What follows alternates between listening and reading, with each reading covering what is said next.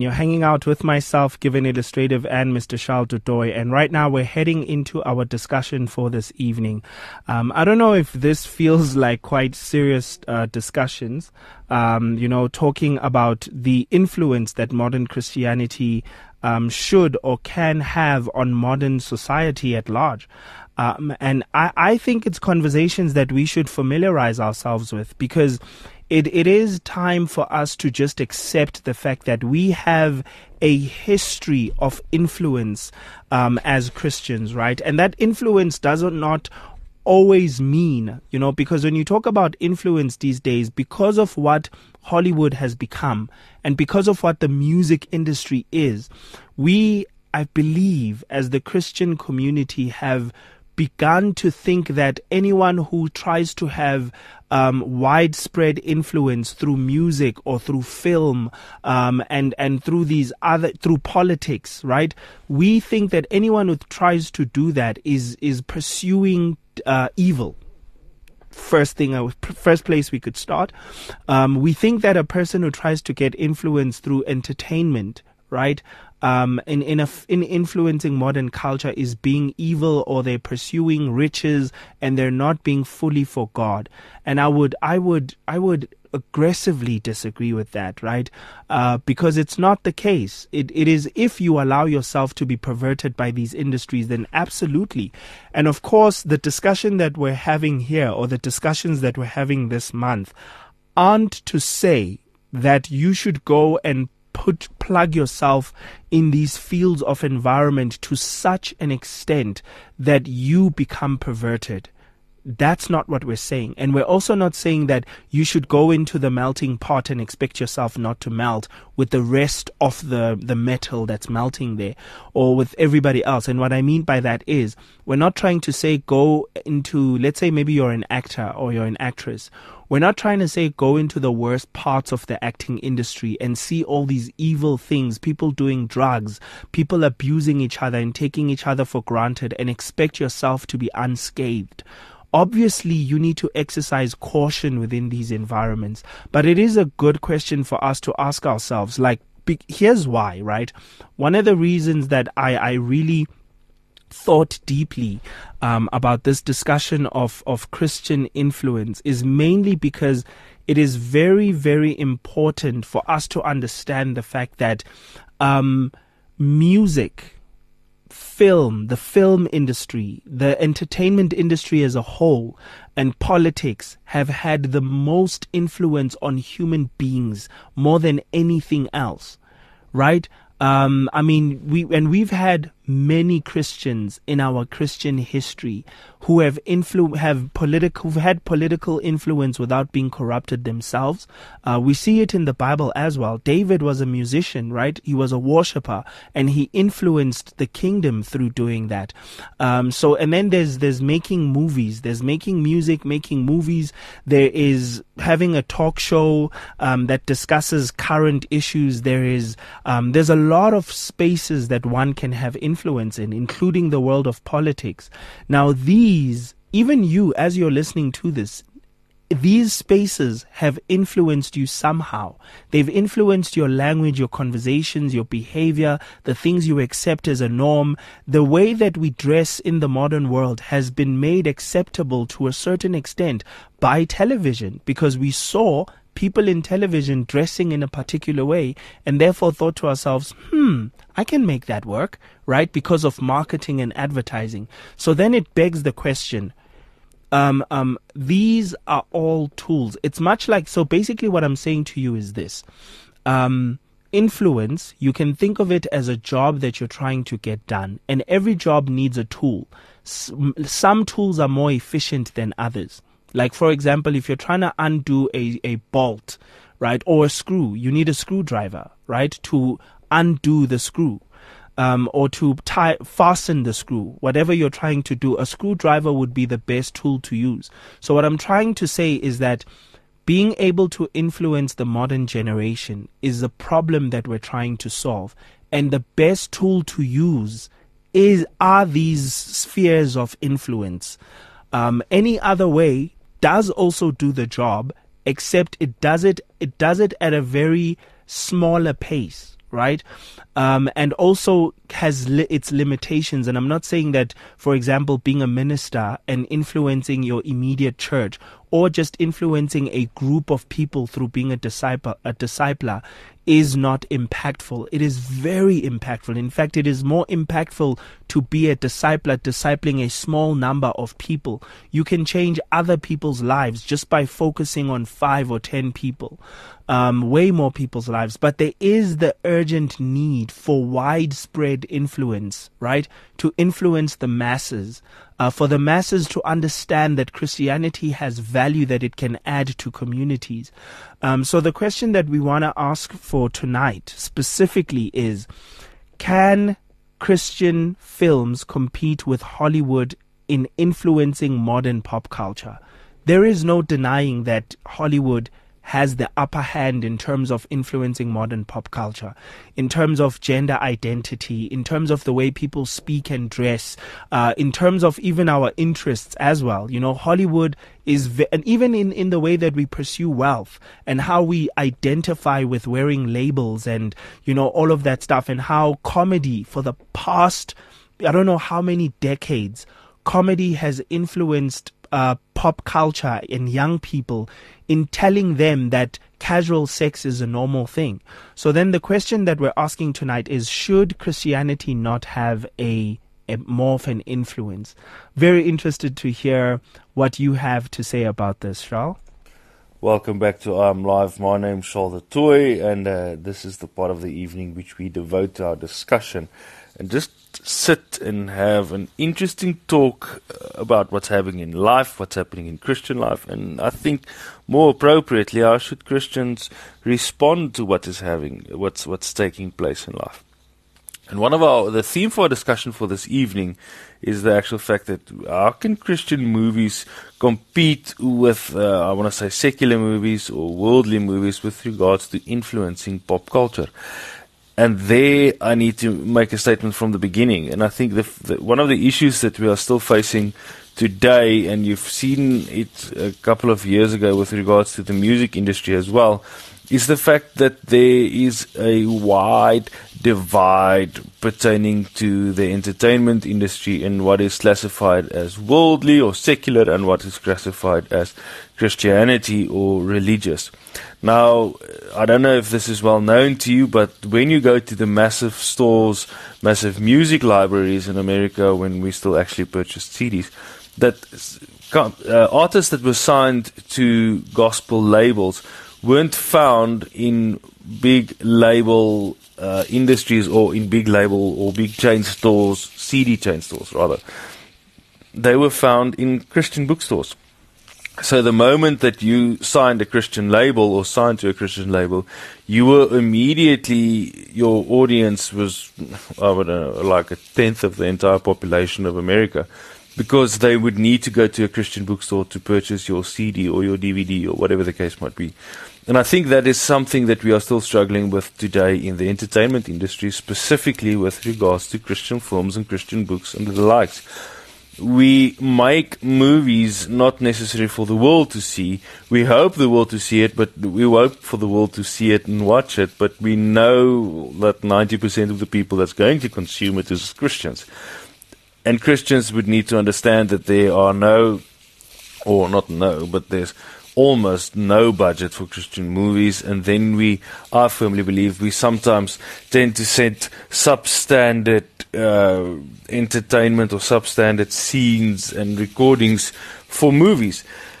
Where in actual fact the storyline is 100%, the storyline is very on point. It's crucial that we need to see it, but then we can't get the mass population to consume that media because it's not necessarily good media. Now, the funny thing is, and the great thing that actually excites me, is the fact that technology has advanced to such a degree that we can do a program like this, where I'm in the Western Cape and Given is in Gauteng, but we can communicate seamlessly by means of be it Skype, Zoom, uh, Google, or um, Microsoft Teams, whatever the case might be. Technology has advanced, and it's not actually costing you an arm a leg to have proper content. The same is on IAM, and the same can be said with the movies that we produce. people nowadays using TikTok, for instance, or Instagram Reels or whatever you use, can have beautiful, beautiful uh, movies produced. You can use some of the things that you can use on an iPhone or the new Huawei phones, even though Google's a bit difficult. But the lenses and the capabilities of these phones are amazing. Uh, same can be said with regards if you need to do uh, ADR, which is automatic dialogue replacement in video. That what that would mean is when they shoot the movie and afterwards they realize that certain of the dialogue is a bit muffled or doesn't sound good, they need to re-record that in a studio in order for it to sound clear and be audible. Right? Nowadays, you can buy a home studio kit for, I think it's less than 3,000, probably a bit more now with the exchange rate, so let's say 5,000. But you can buy yourself a home broadcast kit or a home studio kit that sounds like you would have sounded in a recording studio. Of course, if there's outside noise and stuff like that, it still will have an influence, but you can sound proper and your voice can have this warm, beautiful sounding to it. I firmly believe if we want to influence pop culture, we need to move away from branding films as Christian. That's the only way that we would influence pop culture. If we can influence the world by showing them the gospel of Jesus Christ by means of the gospel, not only by means of, I don't know how to say it, um, I'm, I'm fumbling over my words because I'm thinking of that very, very famous quote by William Booth said, preach the gospel and use words when necessary. But if we can preach the gospel with our movies, the gospel of Jesus Christ, which is good news for all people, which is that which is found in Isaiah 61, freedom to the oppressed, uh, freedom to those that's in prison, freedom from those that's struggling with addictions. If we can preach that gospel by means of a movie, not sent merely to the Christian population, but to the entire worldly population, that would make sense.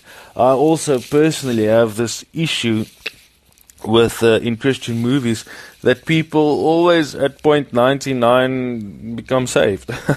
I don't know if you've ever saw that, but they would something terrible would happen and then they come into salvation and then um, things just work out for them. I don't know. They are 99, they come saved, and now the movie ends and the credits start to roll. Whereas when we watch movies, uh, like The Lord of the Rings, which was an olden day trilogy, people did not, people flocked to that cinemas when that was being released, when those trilogy were be, being released, but people did not realize that that is the gospel. People did not realize that that, in actual fact, was a fantasy way of pretending of, or, or, or broadcasting the gospel to mass media. Exact same can be said by um, the Chronicles of Narnia, which we all know is Christian themes but it is the, it's the gospel message presented in such a way that it is appealing to people. And then, upon closer inspection, people realize, but wait a minute, when I listen to this or when I watch this, I realize in actual fact that I am watching the Christian gospel. I'm watching Christian doctrine. If we can do that again, that will influence the modern day believer. That is the way that we will influence people. Um, I've I've read this book probably years ago uh, called the Screwtape Letters, and I've always wondered if we can put that book, which is a Christian book, into a movie some or other way that would just be remarkable. That was how we would be able to influence uh, the lives of the people around us. That's how we can influence pop culture, showing that, listen, Christians aren't these arrogant or need not be or should not rather be this arrogant people claiming that they're the only ones that are having the truth, but we are the only ones that, that stumbled upon the truth and we are trying our utmost best to see if we can discover it for ourselves continuously. We know that Jesus Christ is the truth, but we also struggle with certain things.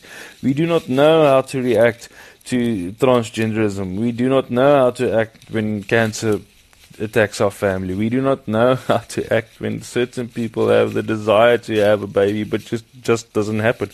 Perhaps if we can make honest, truthful movies about the fact that Christians need not think they have all the answers Um, Christians need not think that that since we serve God, He will provide and you, all that because He does. But there's certain times that God just doesn't answer prayer. There's certain times that God says no, and we will we will only be able to influence the culture around us if we are truthful to the culture, saying that we do not have all the answers.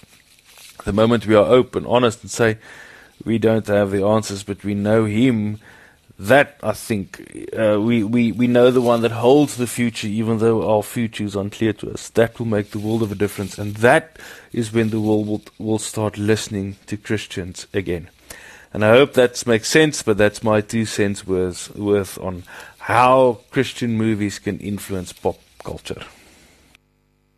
Oh, Charles, thank you so much for that. Um, I really love the perspective that you're sharing about. Um, you know, the fact that we need to be, we need to infiltrate the the world with with some level of discretion. Um, we need to be incognito. um, we really do need to have that because one thing I was thinking of is, you know, what's one of the most irritating thing about the world of marketing sometimes and business is when a company is constantly, you know, when a company tries to do something good and they are very um, obnoxious about making sure that their brand is all over the place. And I think that's what we do sometimes with Jesus.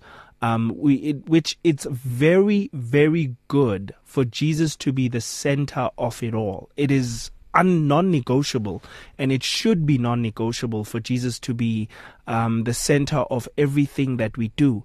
But it is important for us to understand that sometimes you are more effective at converting people to Christ and leading them to Christ when you give them something good first. You know, like going and actually helping someone because you genuinely want to help them and you're not trying to sell them Jesus. So I think when we want to brand everything that we do as Christian, it is because we are trying to, what we're actually trying to sell is Christianity, which is true. That is what we're selling. But the problem is the world then starts to view you as a salesman. And as people don't like that because it's intrusive, it's invasive, it's uncomfortable when, a, you know, like a salesperson calling you on your phone while you're busy in a meeting. Um, and we all get that harassment these days. And I'm honestly not for it um, because everyone is busy sharing your number. Your number's somewhere existing on some platform um, and they're able to purchase those. And you're just getting calls from salespeople you've never met with or given your contacts. Um, they generated you as a lead on some platform. And, and, and, and that's what it feels like when we constantly want to brand our content as being um, you know, Christian or Christ content, um, we can have much more. You know, I, I had a conversation with a colleague, and I know I've mentioned this before, that one of the things that disappoint me about um, the church currently, or let me rather say Christendom, you know, one of the things that disappoint me is in, in specifically in the field of marriage counseling. I don't like how a lot of pastors are only willing to offer marriage counseling to their members of their own church. And I, I don't I don't have time to get into all of the reasons why. I know that the reasons seem valid, but to me they're not good enough. And the reason is because marriage counseling is something that South Africa needs. I mean, imagine, imagine now, think about it this way. Would you rather go out because this is the same excuse that people who don't give financially give. They'll say something like, oh no, what if they go and buy drugs? And yet at the same time, you're not even taking that money and buying them lunch yourself, right? Uh, because to show that the problem is actually with your heart. It's not with the fact that this person is going to buy drugs. Uh, but the thing, the point I wanted to make is this. Um, what would you rather have a nation that has good successful marriages is that not more is that not more important than whatever excuse you have to not give free counseling to your community? You know, listen to people's problems, pray for them, and allow God to work through them and take the gift that God has given to you and give freely of that gift and extend beyond the borders of your own church. Because here's the thing one of the reasons that the church is not taxed, churches are not taxed, church institutions, is because the government understands that the church is there to help the community right? Not just the people coming to the organization, not just the stakeholders. Um, the church is there to help the community. And I think when we start to understand that if we take our content and we not always focus on branding it as Christian content, we will be much more effective because the principles of Christianity will be understood by the world. The world will understand why we should value being married to one person and committing to them the world will then understand why marriage is so significant because we showed them through our films, right? We displayed Christian marriage through films. Um, and we showed why it's important that, that also the fact that Christian marriages go through problems, but by God's grace and applying godly principles, we're able to revive and, and move through the tough times. There is so much to be said, but unfortunately, uh, we don't have much time anymore. So we're going to cut it short right here.